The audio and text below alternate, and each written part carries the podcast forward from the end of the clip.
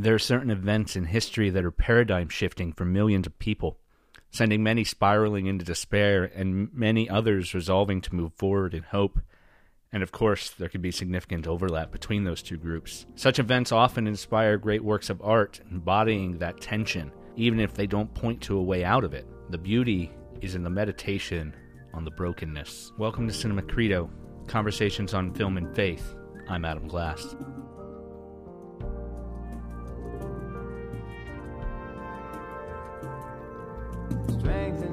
Mercy for me and from me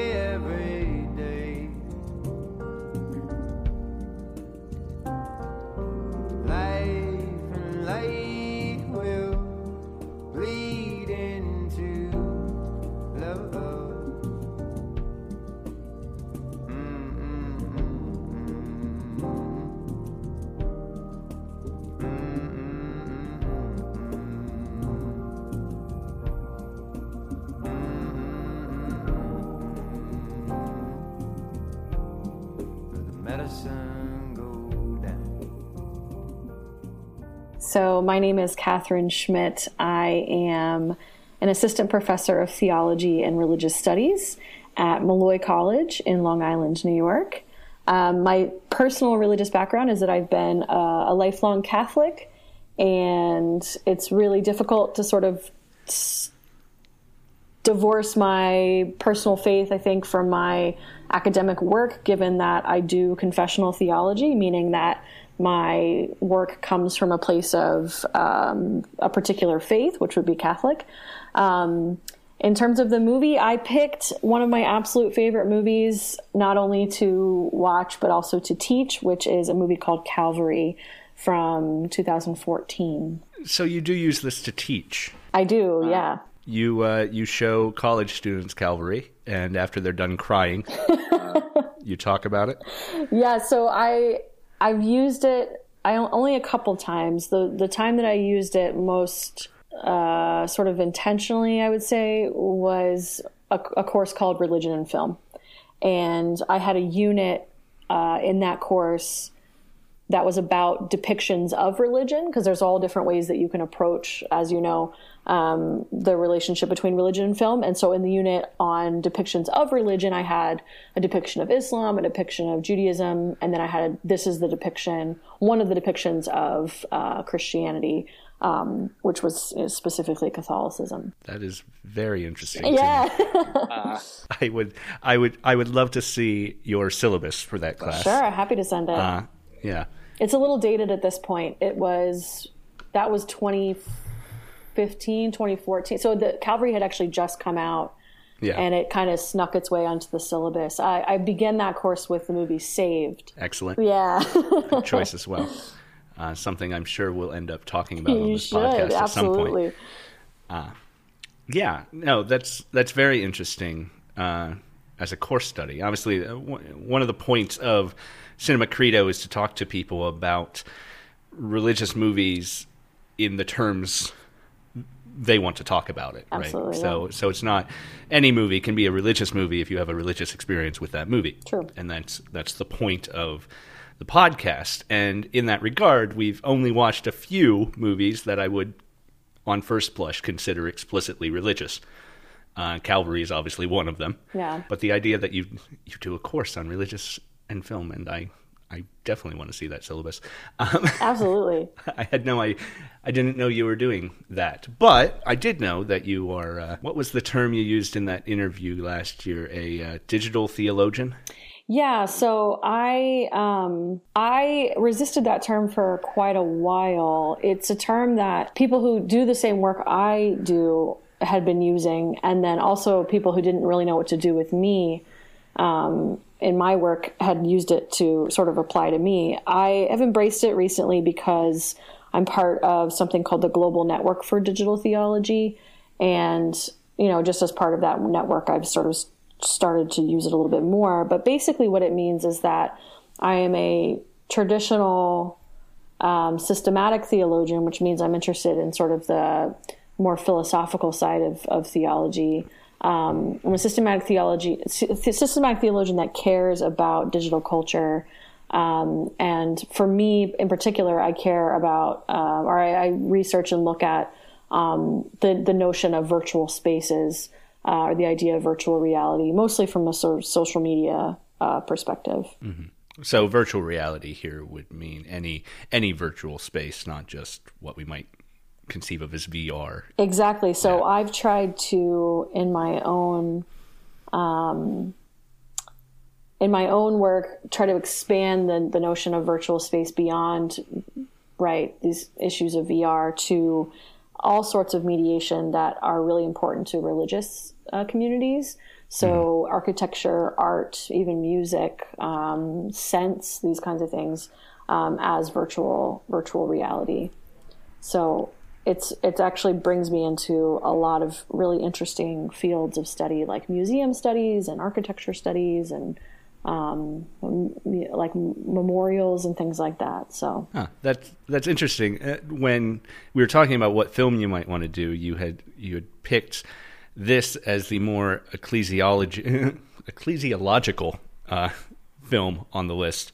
Uh, but but it talks like uh, you sound like you're uh, you deal in a classical definition of uh, ecclesiology too of of actual space uh, not just the the church invisible, but physically. Yeah, yeah, exactly. Well, and and the thing is that this is this sort of demonstrates my um my confessional background, right? So so Catholicism for Catholicism, the physical spaces and the sort of sensory experience of the tradition is not divorced from the from the um, from the invisible, right? Sort of the church universal. Um, yeah. So Catholics with all of our sort of bells and whistles and smells and things like that. Um, mm-hmm. Though that is a that's theologically weighted for us. It's not sort of incidental to yeah. the rest of it. No, that's very that's very interesting to me too. Uh, actually, I don't know if I've ever mentioned this to you, but but an interesting point on this conversation. Uh, the uh, very first episode of this podcast was with a friend of mine named uh, Thomas Stamma, Athanasios uh, brother Athanasios, in fact. Uh, he was a Greek Orthodox monk for many years, and through the course of his journey, has ended up in a group called the Community of the Gospel, which is an Episcopalian general term for a monk group. is it a monastery? it is not a monastery per se. Community. it community. is a community yeah. in um, they only meet in person mm-hmm. once a month. Mm-hmm. They are a mm-hmm. community that utilizes the internet as their mm-hmm. primary form of mm-hmm. community, um, but they are a uh, a church recognized order, interesting, so to speak, mm. uh, uh, which is very interesting in the work that you do. Absolutely, you know, and certainly some of the uh, even outside of religious functions, some of my most dearly held communities in my life have been internet oriented. Yeah, uh, yeah. And so my my intention about my intention in trying to understand the internet and, and digital spaces as on a continuum with the rest of these sort of forms of mediation that have been specifically in the Christian tradition um, is to try to make sense of what someone like your friend is doing, right? So, is there there are ways in which what they're doing is very new, but there are also ways in which what they're doing is is has a sort of right. continuity with um, with with forms of community um, in the ancient and medieval world. Right. So it's still about connection. Right. It has always been about connection, right, between each other and to God. Absolutely. Well, Calvary.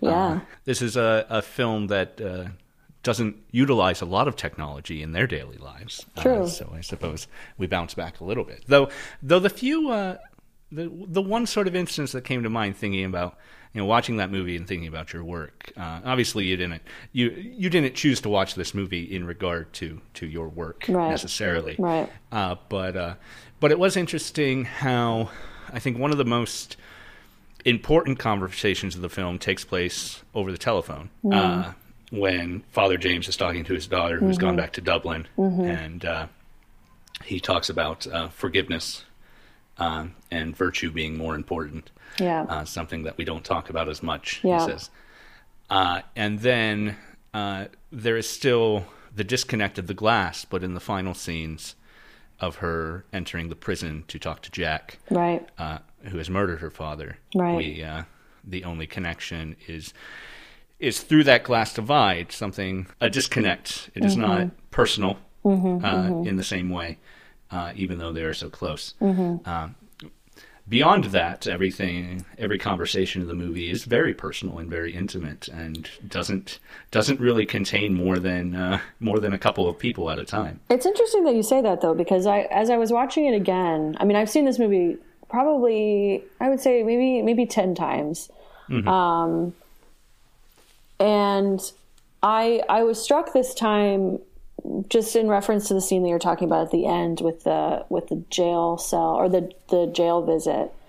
I was struck by the sort of bookending of, and maybe maybe I just don't remember having this thought, but you know, the scene, the movie opens with the confessional, Oh yeah, and then this is a sort of pseudo confessional at the end, right? Um, and in a sense, the confessional and the uh, the jail visit room, I don't know what you would call it, right? The the, Yeah. the glass.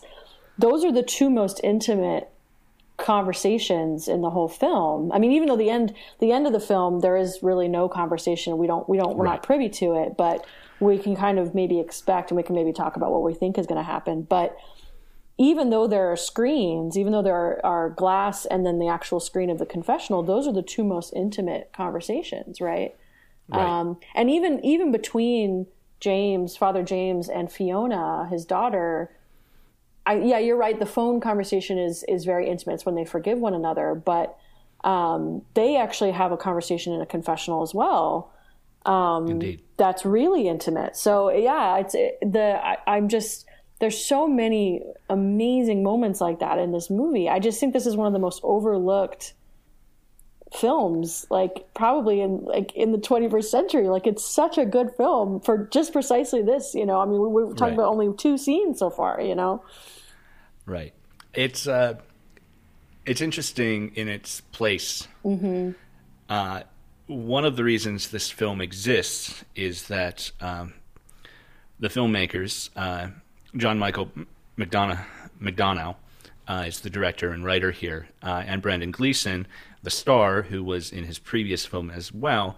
They were talking. They wanted to do a film dealing with uh, the aftermath of the uh, ongoing the child abuse scandals within the church, uh, and uh, they figured everybody everybody was making a bad priest movie in 2014, so they were going to make a film about a good priest, and then they made their film and. It was a few years down the line before anyone made a movie about a bad priest, actually right Yeah. right it's still something no one talked about for a while. Yeah. Uh, whereas they just assumed that everyone would be talking about it because obviously everyone had to be talking about it, and then no one did. Well, and and the way in which they are able to weave the financial crisis into Yeah. that as well is, I mean, it's really, really ahead of its time in terms of the the the kind of pushing these two systems of sin into the same um, film in a way that Right. makes sense, you know, and it's through because they write such good characters.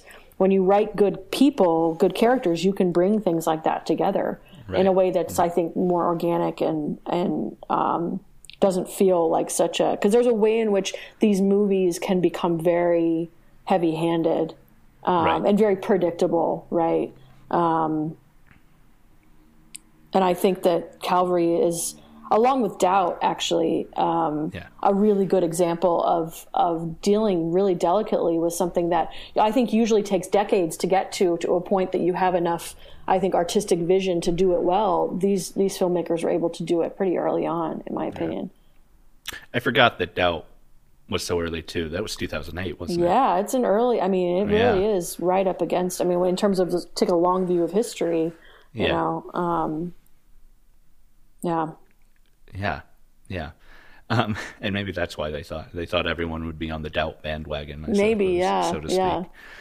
Um, but yeah, they've they've McDonagh's crafted a a very good movie here, Mm-hmm, and Uh, um, you know, like you said, it's it's it could have been v- much more predictable than it is. Um, one thing that really helps with its uh, unpredictability is the fact that it's uh, got everyone, every Irish actor you might know by name uh, in it. right. Um, Yeah, there's that's no true. there's no picking who's who's obviously the bad guy because he's the only one you recognize. Right. Um, That's so true. Yeah. Uh, but yeah, it's just a it's a well crafted piece of art. Um, McDonagh, interesting enough, uh, claims he was not trying to say anything broader metaphorically about the situation. Yeah, I see the face you're making, and uh, that's that's basic. There's, I think Socrates might have said it first about artists not understanding their own art Right. uh, and the uh, the death of the author gets there too, and sometimes the author needs to die because their interpretation stands in the way of what it what it could possibly be saying. That's true. You know, I think in this one, again, because of how many times I've seen it, Yeah, these these characters are so clearly metaphorical, um, Right. and some of the conversations are metaphorical. But again, I think that the the strength of the film is that they focused on writing good characters who said things that people have heard. Right, so it's not they don't become caricatures. They're actually can are they're actually believable, real people. Um, so yeah i you know i think sometimes i think sometimes artists don't want to be pinned down to any one given one interpretation excuse me Right. so they so they they say that they don't have a i mean i think the coen brothers are are the most famous example of of this thing, right yes. where they don't want to say oh yeah it means this um uh, yeah and that there's a such there's such a richness to this film i think that one of the things i love about it is that it's one of the few films that i believe the story and the strength of its writing matches the visual oh, yeah, matches the production value of it you know it's just so visually stunning and rich yeah, that um, as as desperate and as hard as it is to watch, it's just a it's almost like cinematic candy sometimes, you know. yeah, yeah. We, you know, and from a film craft standpoint, you know, you've already talked about the the parallelism, the bookends of the film, uh, the confessionals and the telephone conversations.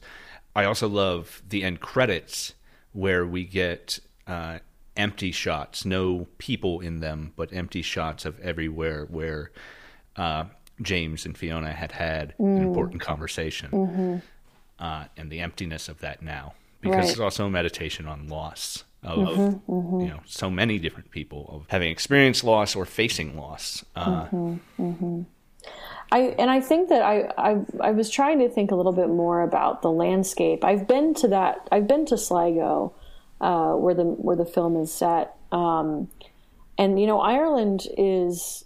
I, I lived in Ireland for a bit, and it has a you know I have a place in my heart for Ireland. But it's it, it's at once this sort of vast place. You know, when you're in these amazing landscapes and those shots of of Sligo and and the west, just sort of the west of Ireland it seems very really vast, but it's actually a very small place. Like it's a very small country. It has a very small town feel. Even Dublin feels like a small town. And on the mm-hmm. west coast, it's even smaller, you know, in terms of the population. And so I was really I'm I'm really interested in that dynamic of again from a sort of ecclesiological perspective i'm interested in the dynamic between the universal and the particular the sort of large and the small you know? Um, and i think that that's why and, and even just sort of those i mean those uh, wide shots you know um, with jack you know as he's walking towards james at the end you know there's this wide shot of him and um, so there's just sort of the largeness and smallness thing is really and I, I i what i'm what i'm what made me think of that was when you said something about kind of loss you know that you know if if religious communities are about connection when you these sort of senses of of betrayal and senses of loss and hurt um, kind of I don't know. At once, you, you sort of remember that you're part of something larger, which is good, but then you can also feel like you're sort of drowning under the weight of something that's just way too big. You know, um, I don't know if any of that makes sense, but I'm. Oh, it it certainly makes sense. Um,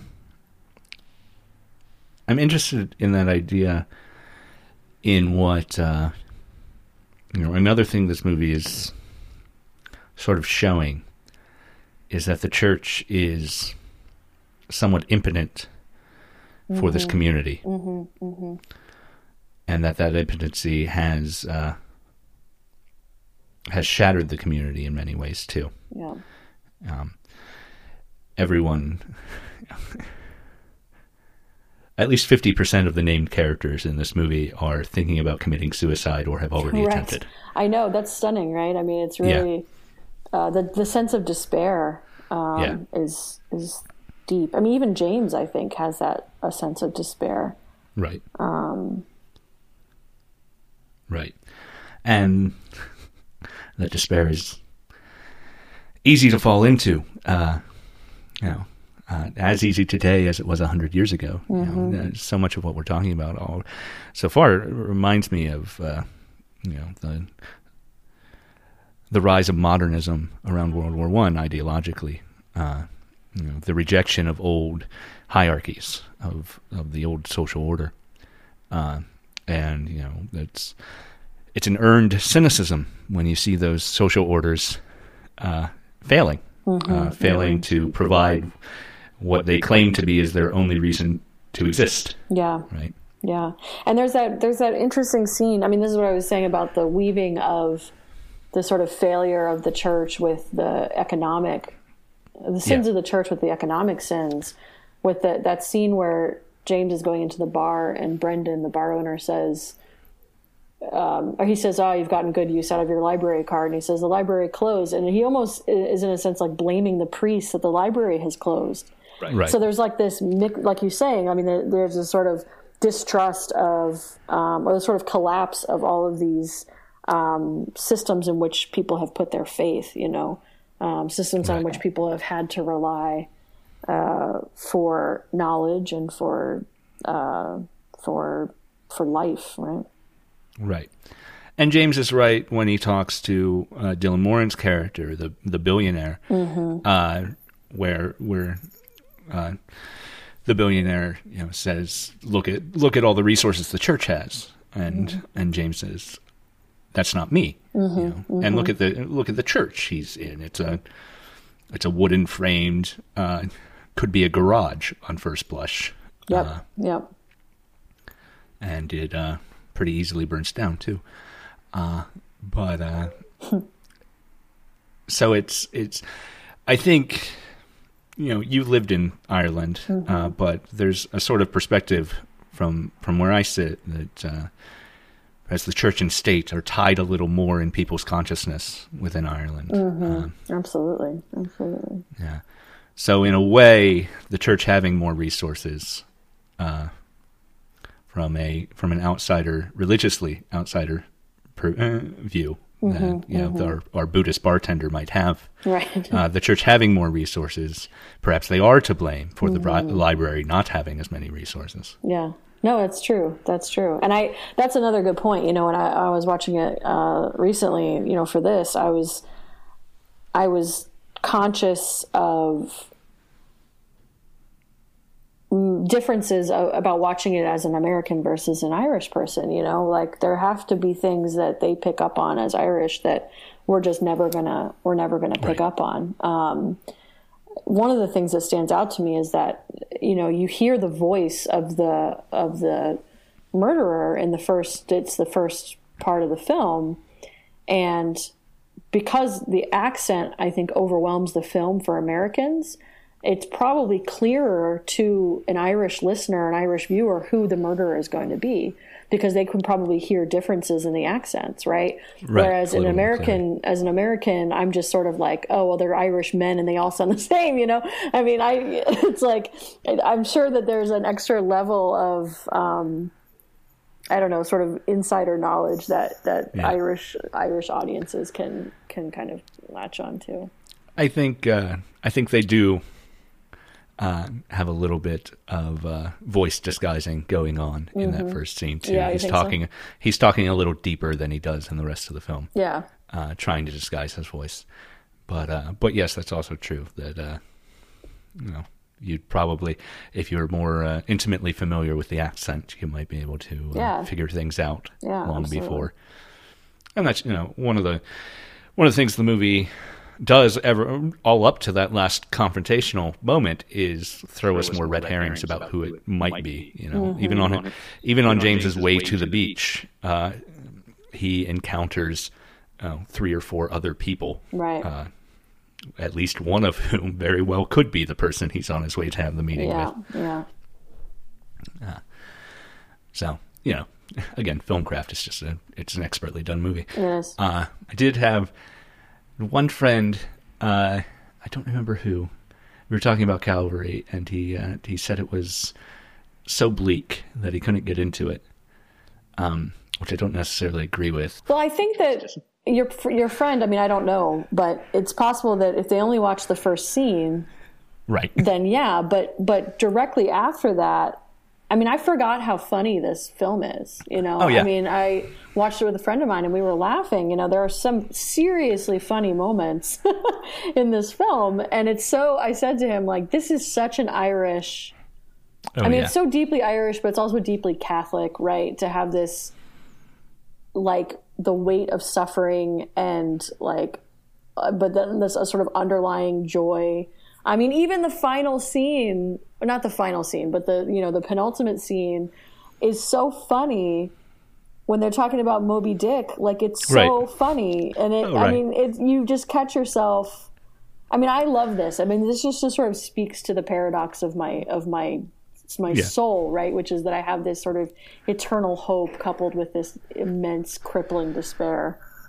Um, that's just, it's just like, th- this is why I get along so well in Ireland. And this is like, you uh, know, I I think that's probably pretty common uh, right now Mm-hmm, uh, to to at least at least attempt to have uh, the hope within Mm-hmm. what seems like an eternal despair. Uh, but uh, but yeah, I can't. It's perhaps not normal to have both, though. I think I might have both myself. Yeah, yeah. Well, I mean, it, it makes sense in terms of from a from a theological perspective.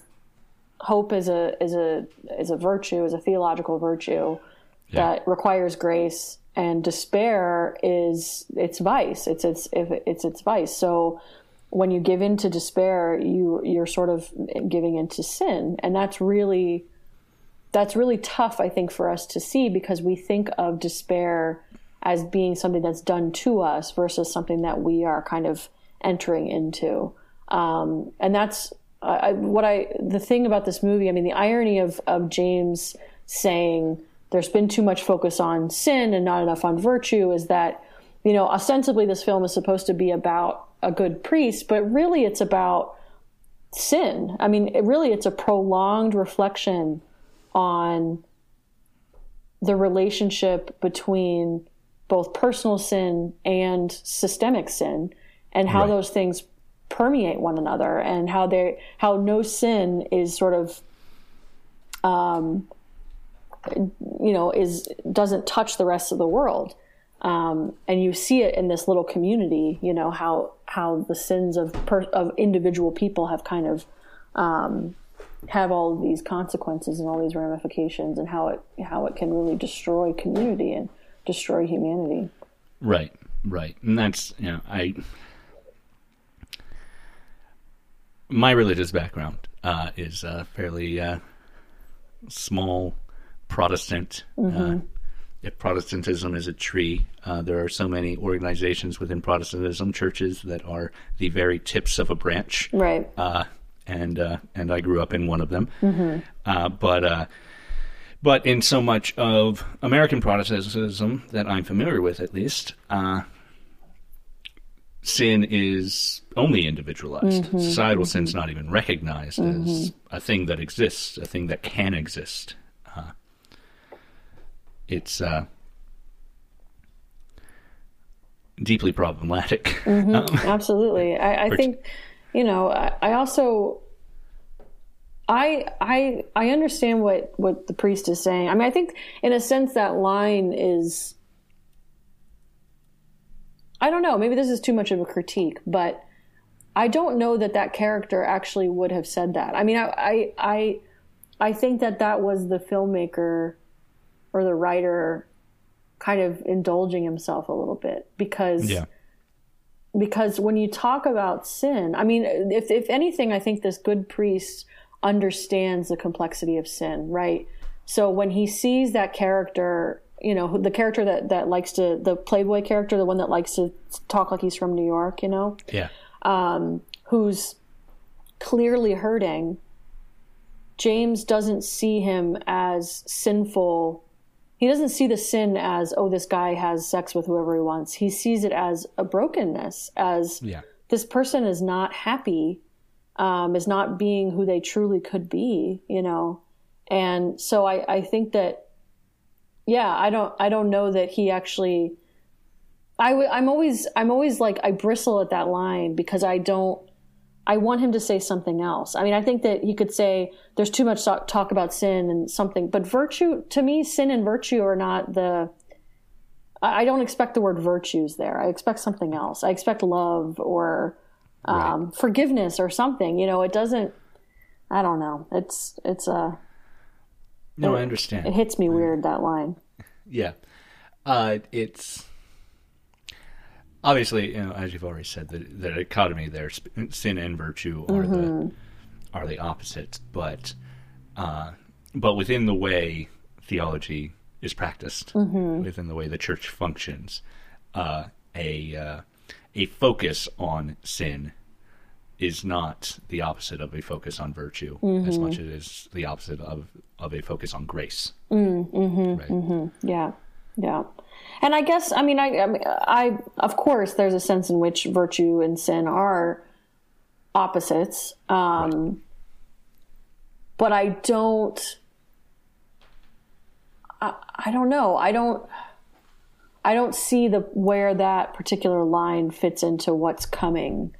Right. Um, because I understand virtue as a sort of prolonged habit of life, and I and, maybe you know maybe his sort of self sacrifice um, is could be understood primarily in terms of virtue, but I don't know. I I just it's always that line always sticks out to me, and maybe maybe it's right. I don't know.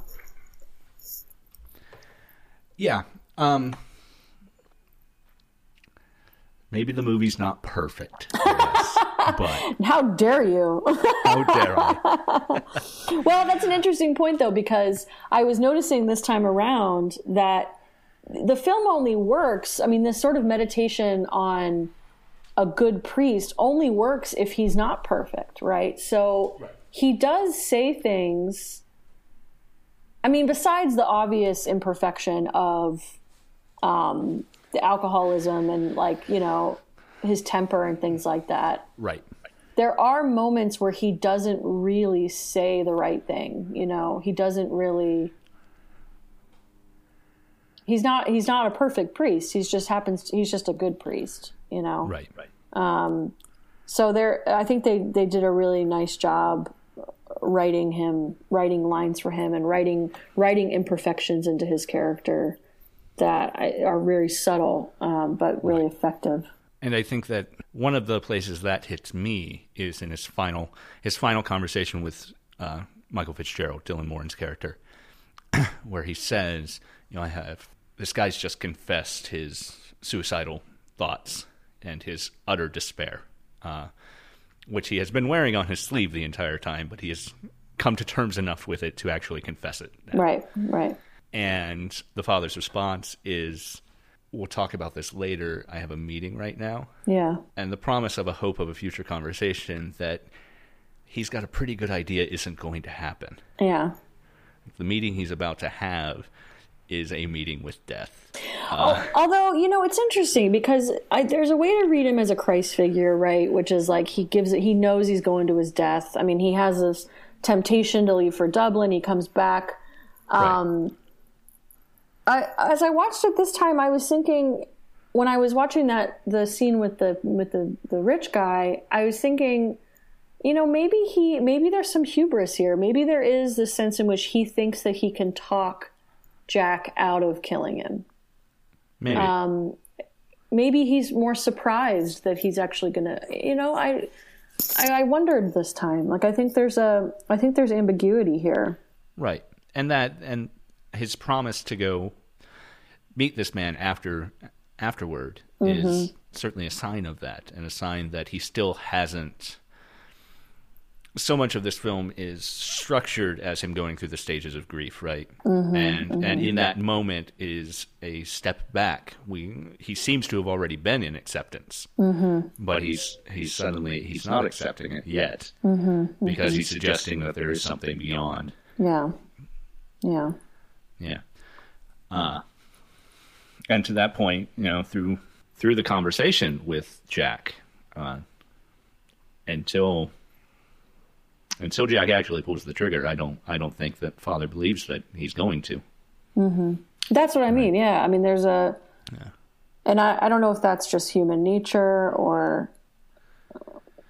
I don't know, sort of overconfidence in his too. own pastoral. Yeah, yeah. Um, but I, yeah, I mean, I, and I'm I always. think- Go ahead. You could be right that it's a, it's hope, but it is hubristic because he is he is, but it's perhaps a, a hope for a miracle too. Uh, though though there is nothing within this what he said up to that point to imply that he believes God will miraculously get him out of the situation. Um, I'm always just so touched by. I mean, it, this this time watching this is the this is the first time I've watched it since the Pennsylvania report, mm-hmm. and the Pennsylvania report was the first time that I actually read documents, and they they do make me cry.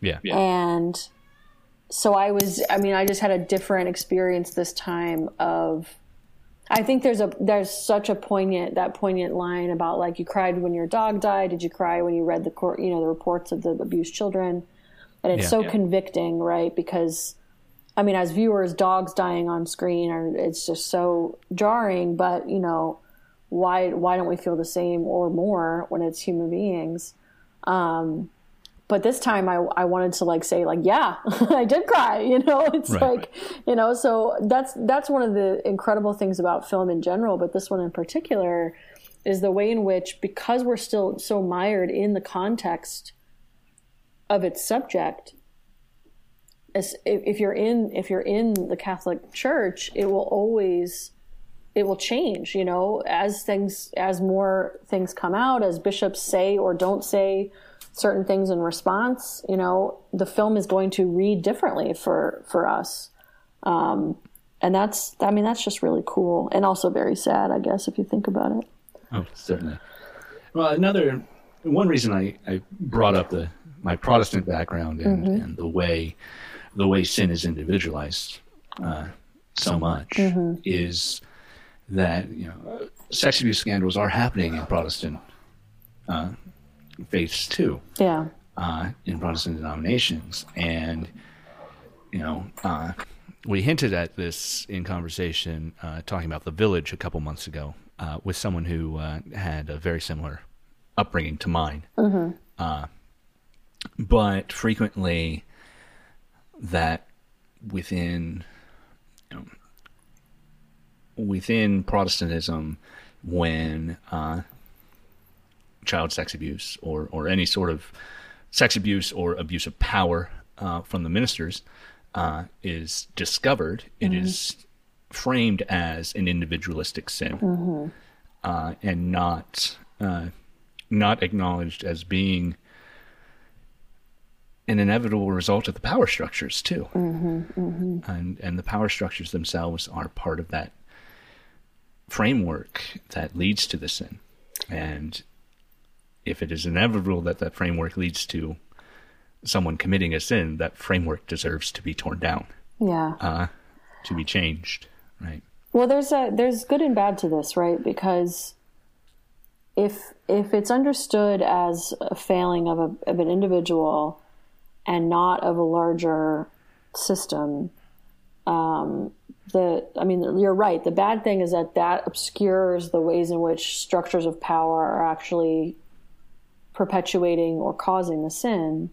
Um, but ecclesially, this makes sense, right? So this is why, even though the percentages are about the same for Protestants and Catholics, I think that the the reason why the Catholic sex abuse crisis is what it is is because of ecclesiology because because a priest i mean this is what this film is so good at showing you the priest and it's not even just symbolic it's like it's deeper than that a priest is not just a personality that you can either sort of give or take it's like i actually need him to uh, for lack of a better term, enjoy participation in Holy Mother Church, right? So I cannot give myself the Eucharist.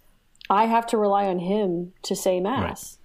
Right. And so the the beauty of that is that any given priest is there's a sort of anonymity there, or sort of um, uh, a, any particular priest. We have less of a cult of personality, I think, in Catholicism.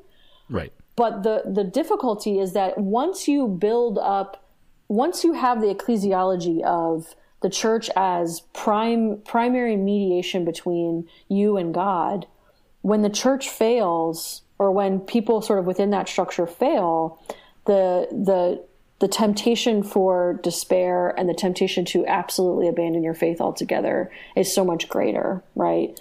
Um, because of that strong ecclesiology. I think that this is why it's such a scandal. I mean, this is why the sex abuse crisis has a valence in the Catholic Church that it doesn't for, let's say, um, daycare workers and elementary school teachers who also are pedophiles. Or, yeah. you know, there's a similar thing there where, like, well, we've entrusted you with our children. There's an extra layer of sort of theological weight that absolutely destroys people's faith. Um, and actually, their the destruction of their faith is actually a is a um, acknowledgement of the the role of the church in mediating my relationship to God. Because if that's true, that's why my faith is now gone. You know what I'm saying? Right. right. I understand what you're saying. I I would say I think there is an unacknowledged ecclesiology of certain sects of Protestantism, mm-hmm. uh, where even while uh, they confess with their lips that uh, there is nothing between the individual and God. Mm-hmm. Uh, that that that the broader theology of the church establishes that that church is the only way yeah. to God. Yeah. Uh, and therefore, when that structure fails, you know, right. Uh, search uh, search the term ex-evangelical on Twitter, and you'll see uh, yes thousands right. thousands of people talking about uh the failure of an individual congregation mm-hmm, uh, mm-hmm. and an individual pastor, leading to the failure of uh, of their own faith because right. of the amount of pressure that is built up right. within within the understanding of that church as the singular body of Christianity. Absolutely, really. absolutely. So many, so many groups like that view anyone else as unchristian. Right. Really. Right. Yeah. I just wonder, I, I think you're absolutely right. I mean, this is one of the things that I try to convey to students when I teach the Reformation is the way in which this is a sort of that doth protest too much kind of thing, right? Where it's like, yes, there are mediating structures. You're using mediating structures to say that there aren't medi- anyway. Um, yeah. But I do wonder. I, I do think that there is a real difference here. Um, that me as a as a Catholic living in New York, having grown up in Virginia, never living in Pennsylvania, reading the Pennsylvania report, I'm scandalized as a Catholic. Right. Having, I mean, I, I have really dear Certainly. friends whose whose pastors appeared in that report, but I don't know any of those people. But I still, you know, there's a sort of universe, like the the the thing that makes Catholicism great is its universality, and that's also the thing that can can actually bring right. it tumbling down. Right. And, you know, what got us on this talking about the individuality, if a Southern Baptist minister in Tennessee right. goes to prison for child abuse, Southern Baptists in California think, well, that's not my church. Right. Exactly. Right? Exactly. Yeah. Yeah. And that's true in a lot of a lot of the you know, power structures as well. Mm-hmm, mm-hmm. Protestant faiths. Mm-hmm. Um, particularly Baptist and Baptist leaning sort of denominations, Anabaptists in a lot of ways too, that don't have a central hierarchy. Mm-hmm, They just have Uh, you know, maybe a uh, an agreed upon governing body, uh, but that governing body doesn't even necessarily have any authority over uh, local congregations. Yeah, and it's it's interesting the role of digital culture in this. If I could, I mean, it's Yeah. it's what the, there are ways in which digital culture, in the way that it uh, bridges bridges space, can actually facilitate the kind of little c Catholicity that the church has always said that it has. So what I mean by that is that I can actually be in Tennessee or you know in in California, and those churches could have some sort of relationship um, to one another, such that I do feel the scandal, the weight of scandal across that space. But by the same time, I think that that instead of instead of really cultivating a sense of universality or sort of Catholicity among churches, it actually maybe feeds that cult of personality thing, right? So Right. I follow particular preachers or Christian Instagrammers, and it's it, it's their scandal that affects me, not the sort of ecclesial thing. And that Right. goes back to what you were saying about individualizing sin again. I think. Right, right. And I, you know, there's that hope that you put into those structures, into into individuals, uh, can just as just as badly uh, affect someone's faith. right? Absolutely, yeah. When a big name minister uh, falls, a lot of people fall. Uh, Protestantism has a certainly certainly has a history of that too. Uh, Yeah. The Great Disappointment uh, is a, a prime 19th century example of Yeah. uh, Yeah, hundreds of thousands of people following one guy's ideas, and when those ideas didn't pan out the day he mm-hmm. said they would, mm-hmm. uh, you know, like a half dozen different Protestant denominations started out of that group. yeah. It's uh, interesting, you know, because I, I now I'm thinking more about the differences here. I think that, I mean, you could kind of trace that trajectory from the 19th century up until today about these sort of falls of the Protestant minister, you know, and I think that there is I mean the there are exceptions to this in Catholicism, but for the most part the priests that in as far as I can tell, the the majority of priests in these documents, the ones that have been abusers for all these years, are not charismatic. They're not there's no cult of personality. Right. There might be in a local, but they but they're not really known outside of their local parishes. And so the the scandal is not in relationship to their good preaching or their read of scripture or their ability to convert people, but it's by virtue of their office itself, right? By virtue of their ordination.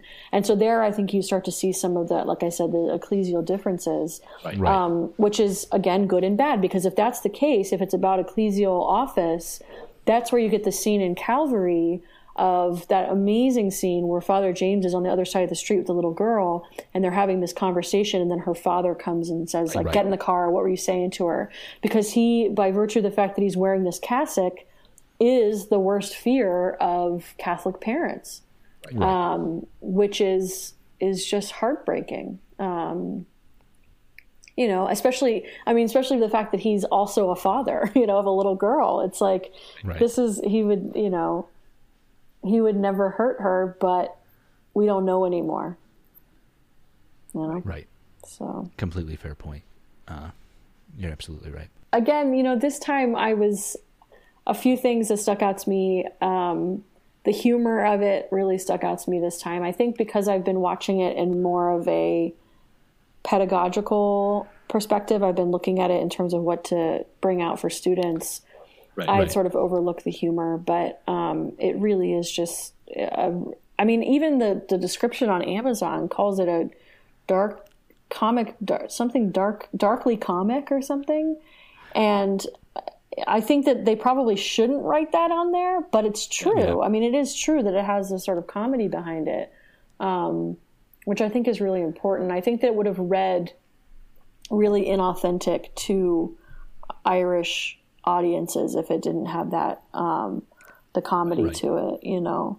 Um, and the the other priest, the the sort of junior pastor, as being um, part of this, you know, the, he's he's really a comic character. He's the he's the flattest of the characters. Yes. Um, but he's also really important because he represents, I think, what you were talking about in terms of the impotence of the church. You know, there's a there are ways in which the church can only do so much, um, and and individual pastors can only do so much. But there's also a kind of willful ignorance, um, or what it, what did James say? Like a lack of integrity, um, and that's that's true. You know, I think that that priest embodies maybe in a sort of too. He's a caricature, but he really embodies this sort of head in the sand um, approach. I mean, he doesn't want to kind of come down on sides of anything. You know, he's historic. He doesn't know his history. He doesn't really know his theology. He obviously is not a pastor. Um, he's. I think it's really telling that James says that he should have been an accountant because he's an administrator. You know, and that's what, unfortunately, I think a lot of a lot of church leadership has been for a very long time.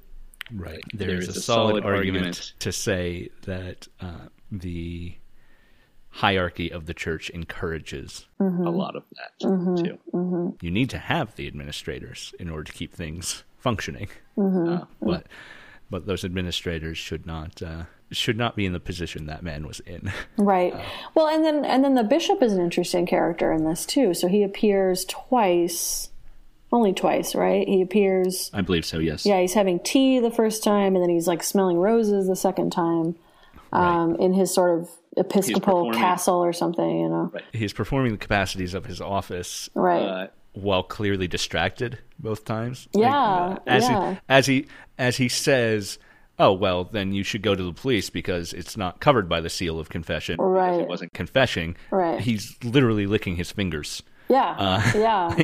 And he doesn't seem like a bad guy. He just No. seems like apathetic or something. Right. Um, I will say that uh, I mean I don't I don't know what the filmmakers if they knew about this, but the Irish Church I think has been a little bit better liturgically in responding to the um, sex abuse crisis. So at least in Dublin, there was a really concerted effort to do masses of repentance, um, and that's that's I don't I don't know that the filmmakers knew about that, and I don't I don't know the timeline, but that's how I read the the choice that James makes at the end to to get off the plane, right, to not go to Dublin, um, was you know we can it's it's within our rights to not take responsibility for this because I'm not the priest that abused anyone.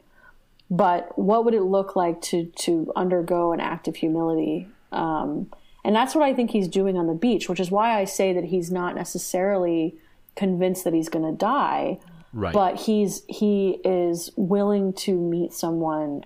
I mean, think about the the juxtaposition or the or the contrast between the confessional and the beach, right? I mean, you can't Right. get a starker contrast than that. Right. Um, Dawn on the beach. Eden. Right, yeah. It is I mean, all the, light. The, the lighting, all- yeah, exactly. Um, and there's a there's a witness, right? and It's being recorded Right. because um, the little boy is also painting it, and right. I mean, it's just um, so. So yeah, I think that he is is trying to perform an act of humility where where it needs to be. You know, Right. um, You know, in that his coming back, Mm-hmm. if if this is a Christ allegory, yeah. uh, that is, that is, I suppose, Gethsemane. Gethsemane. Mm-hmm. I can't say the garden. I can't say that word right now. Gethsemane. Yeah. That's sentiment. I still can't. do it.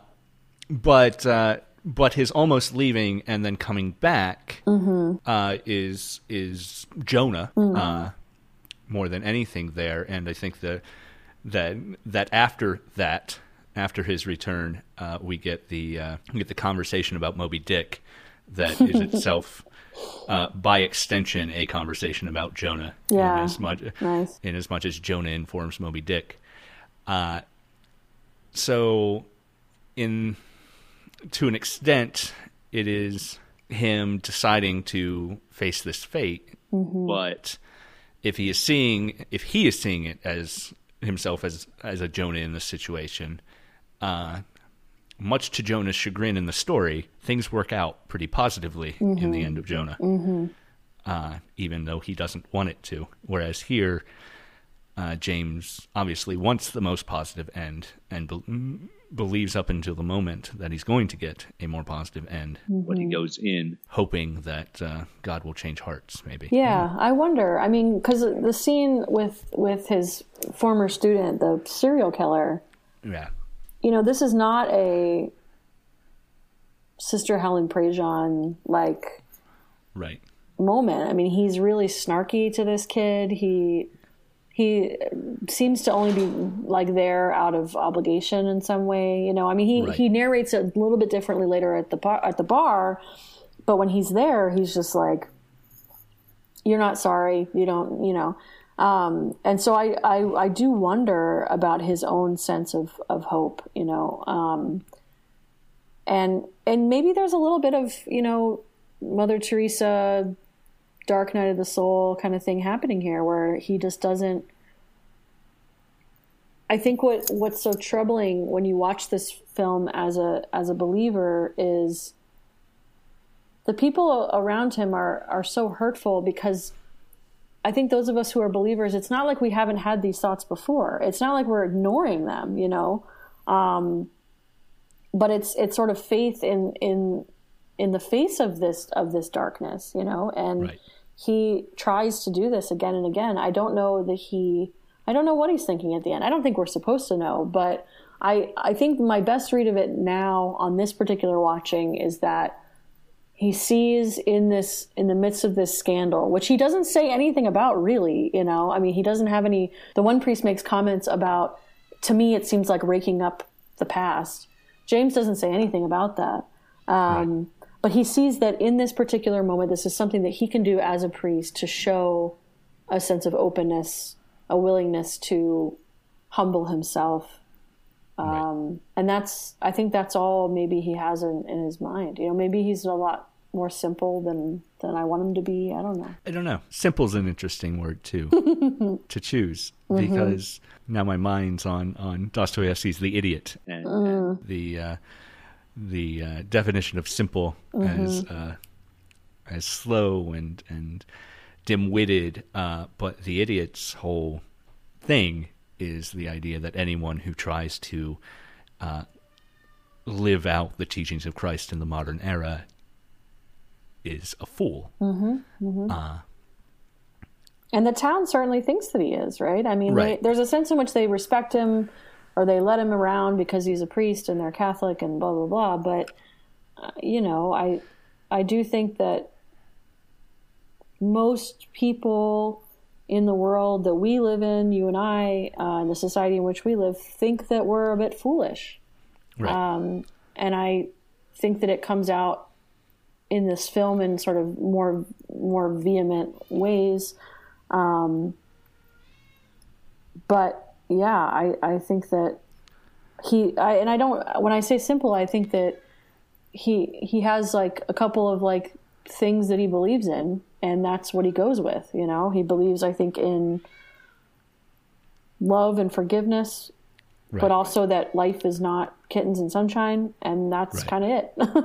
right.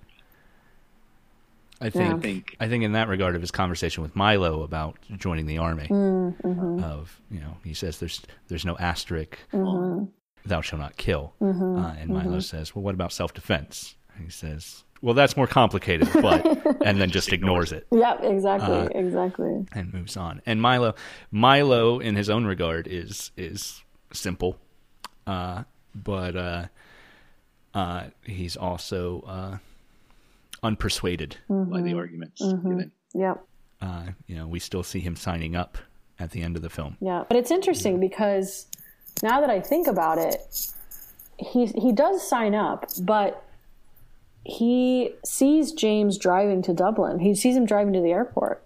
Yeah. Yeah, So if, if we think about, I mean, really, the the beauty of this film is the last scene, right, where you see what I'm going to assume is Fiona extending some sort of love to the person who murdered her father, probably because that's how she, that's the witness that she received from him. If we sort of, if the parallel or sort of the the flip side of that is that Milo might have assumed that he was running off, you know, to sort of abandon the town um, to get away from all of the mess, you know, maybe that's what he saw. You know, he's like, well, this guy doesn't really care about the town. The church is burned down and now he's done. Um, Right. I don't know. Maybe I'm reading too much into that, but I don't know if you remember that when he's driving in his convertible, Milo comes up on side of him uh, and sees him driving away. So, And uh, in in such a well crafted movie, elsewise, Mm-hmm. what else could that scene mean? right, right, yeah. It's, I don't think it's incidental, right. and that's such an interesting character too. Yeah, everyone's everyone is so interesting here. Yeah. in that they are both uh, emblematic Mm-hmm. of types of people without being caricatures of those types of people. Right. And and what's so great about it is they're self-effacing in their in what they represent, you know. I mean the um the doctor, he's like, yeah, you know, the atheistic doctor, it's there's only a few good lines and then the rest of it is gallows humor and right? I mean, it's like Right. they're so self-aware. And this is what I what I I try to impress upon people when I talk about my own faith or my own profession is like when someone tells me that they don't believe or that they're you know they're frustrated or they have these antagonisms with the church i never take it as something that's simple you know i never Right. i never assume that it's just because they don't want to think about it i mean and maybe it is the case that for some people it's just that they're too lazy to believe in god or something but i try at least in my classroom to receive those those things as authentic, sincere experiences, usually of, of some place of pain. Um, my students who have never been exposed to faith, that's uh, something different. But the ones who have had some exposure to religion and then who have decided against it, usually there's some pain there. And I think Right. that I think that it's. I mean, this is we read an essay by Thomas Merton where he talks about this, where his as the whole essay is just him apologizing. He's like, I just, I'm just sorry for all of the shit that Christians have done, um, not just you know the sort of historical things, but anytime anybody has been unloving towards you, you know, I'm just, I'm not trying to convince you of anything except that I'm sorry for that, you know. I think uh, I'm sorry the church has hurt you has Mm-hmm. in ways become a, a shorthand of not dealing with actual pain Mm. as well, though. you know. Yeah, no, that's true. That's true. Well, One and I'm, sh- one I'm sure I've used in the past too. yeah yeah and i don't i don't think i even really say it that way i i i try to when i teach when we when we get into this which is not that often but like we'll get into um lgbtq stuff and and my students will hopefully usually they're at a place where they I, I say to them like you are more than welcome to ask me how i'm still a part of a church that doesn't recognize the full rights of of all people you know like i really i'm really upfront with them about the hypocrisy of it yeah. but i also try to get them to see that i think that it, in this particular culture we're sort of we're we're kind of obsessed with pure with pureness. You know we're obsessed we're obsessed with ideological purity. Yeah, and and nobody is ideologically pure and and humanity is complex. And that's what i love about the self-effacing those self-effacing characters is that they're just like yeah i suck you know? And i think that's why father james continues to talk to them. You know he's just like yeah they're human beings and they realize their own fallenness which is which is a lot more to that that's more than than most people i think have gotten to at this point you know to acknowledge that you're broken Well, um, sort of in your defense on that as well, you know what we've already talked about ecclesiology wise. Mm-hmm. you know, with uh, when you have a problem with Catholicism, uh, you've got to your choices are leave the church, uh, give up your faith, or change it yeah from the inside. Uh, you know, if uh, if a Protestant has a disagreement like that, Right. uh, you know, the United Methodist Church this week uh, Yeah, is yeah. splitting into two separate denominations yeah uh, over over that exact issue, right uh, right affirmation. right Uh, you know, so they uh, they have sort of the choice to leave Yeah. en masse Yeah. and still have the structures of their faith. Right. Whereas uh, your choice would be to leave and not have the structures of your faith, which is why so many ex Catholics become uh, Episcopalians, I think. Um, Well, yeah, that's it's- right. That's it's close enough, right? But I think I, I think again, I mean, if we could think about the context here, um, the difference, the sort of Irish context, Right. and to think about what it means to leave Catholicism. And I have a lot of friends who are struggling with this right now because of where the church is. There's a social aspect. Well, it's Ireland. and it's more than social. I mean, it's it's like an identity crisis, you know. So I I always say to people like, yeah, I would leave Catholicism, but I don't know who I would be. Like I I'm it's so deeply a part of who I am Mm-hmm. that I don't even know. So that's what's so interesting about this film is like. Why do all these people give a shit, right? Like, Right. just leave, just stop talking to the priest, you know? like, Why but- do we see so many of these characters take communion in the first two minutes of this Mm-hmm. movie? But even the ones that don't, like, why do they give him such a hard time? It's like just leave him Right. alone, you know. But the fact is that they they will always feel connected. It's not something that you slough off so easily. You will always feel connected to it. I mean, I guess there are Catholics who leave and don't look back, but I know very few. And this is why people describe themselves as I used to be Catholic and now I'm not, or I'm a lapsed Catholic. There's all of these like euphemisms for talking about how we carry around this weight um, or you know a weight in sort of a negative term but also this sort of part of your identity. You're never going to sort of let let go of it. Um, and i think that's that's also the case i think for protestant traditions. I think it's a little more uh, ingrained in some ways for um, for catholics um, but it's a it just goes back to the sort of falseness of this American ideal of choice. You know, it's just like Right. I can just choose to be something else. It's like well, I guess so, but you're you're you're also you know constructed by these things, and you can't just easily let them go and pretend like they, they didn't make you who you are. Yeah, I think of conversations I've had in the past of uh, friends in uh, Protestant seminaries in uh, uh, denominations that don't support uh, female clergy, who have women in their seminary classes, and Mm-hmm. you know, I've had someone say, "Why, why go to a seminary in a denomination you can't even preach in? Yeah. Why not? Why not just go to another seminary, join another denomination?" And the answer is because that's the denomination they were brought up in. Right. That's what they know. That's what they want to believe. Yeah. They just have a problem with one specific aspect of it, Yeah. uh, Yeah. and they like they would rather work to change that aspect than to give up everything. Yeah. Right. Yeah. I mean, and I even I, I think your activist impulse is right in terms of trying to change it, but I also I try to I say this to a lot of sort of older Catholic feminists like I it is not my hill to die on to get women ordained in Catholicism. Right. Like I'm just not I'm just not going to do it. Yes, I think it's unjust. Yes, I think women should be ordained, but I'm not going to it's just not my thing. Like I'm not going to, you know, so so even so what do you do with that? I mean, I think that upsets my students too, you know. So it's like there's another there's got to be another option there of taking the whole taking the church and all of her imperfection, which is what Pope Francis Right. talked about at Christmas, um, which is convicting. I mean, it's really hard. It's really really hard. Right. All right. Holding holding those imperfections is part of faith too, Yeah, absolutely. and holding the mysteries and holding the things that you can't articulate, not just because they're bigger than you, but Mm-hmm. because they're so much a part of you Mm-hmm. that you can't.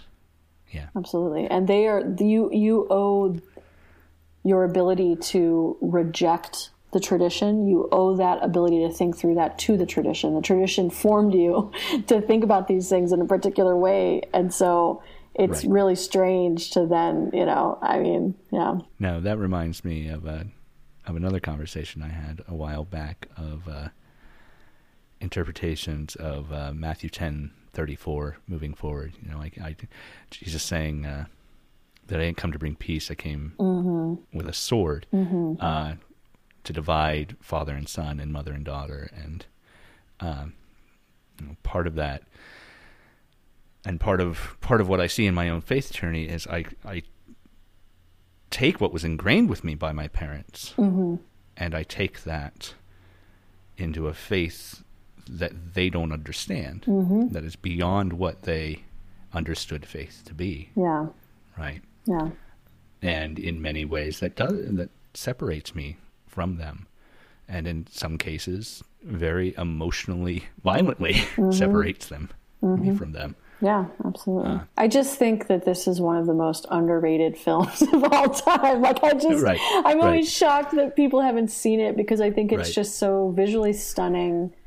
I think that it's it's relevant and I think that it's just a profound meditation.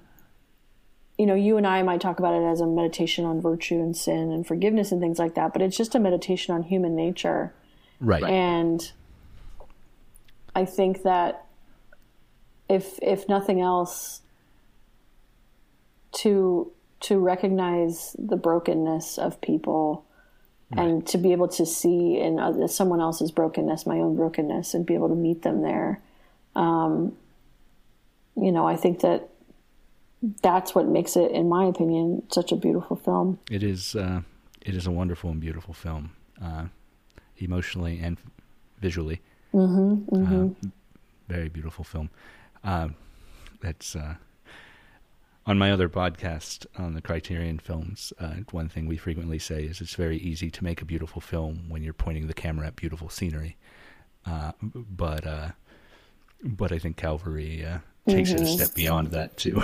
it does i just- mean the lighting is really stunning right, right, Um, right. it's really just just powerful it really hits you um, Well, thank you so much for joining me. thank you for letting me this was great anytime Uh, before I let you go, is there anything you wanna you wanna plug? my book is coming out soon Yeah. Yeah, I what's ju- your book? I just got a, an email from my editor, so it should be out in the next couple of months. It's my dissertation. It's been coming out forever, um, but it's it's called Virtual Communion, and it's uh, a theology of the internet. So it's it has All right. a lot of what we were just talking about the very beginning about uh, mediation and particularly Catholic notions of sacramentality and ecclesiology. So um, yeah, that's that's on its way. So I guess that's what I would plug. I don't know.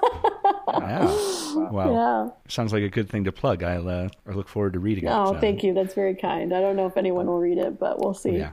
Well, um, I'll try, but not being Catholic, I'm sure most of it will go over my nah, head. you'll so. be fine. Thank you so much for joining us. I am, as always, Adam Glass. With me this time, Katherine Schmidt, Dr. Katherine Schmidt, uh, talking about Calvary from 2014. Thanks, Adam. Strength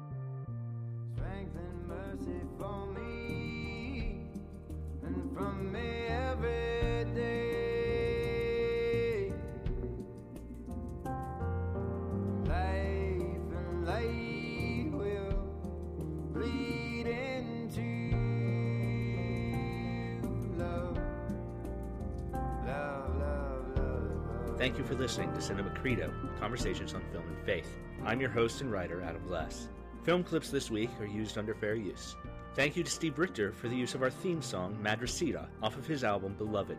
Check out his work at steverichter.com. That's S T E E V R I C H T E R.com.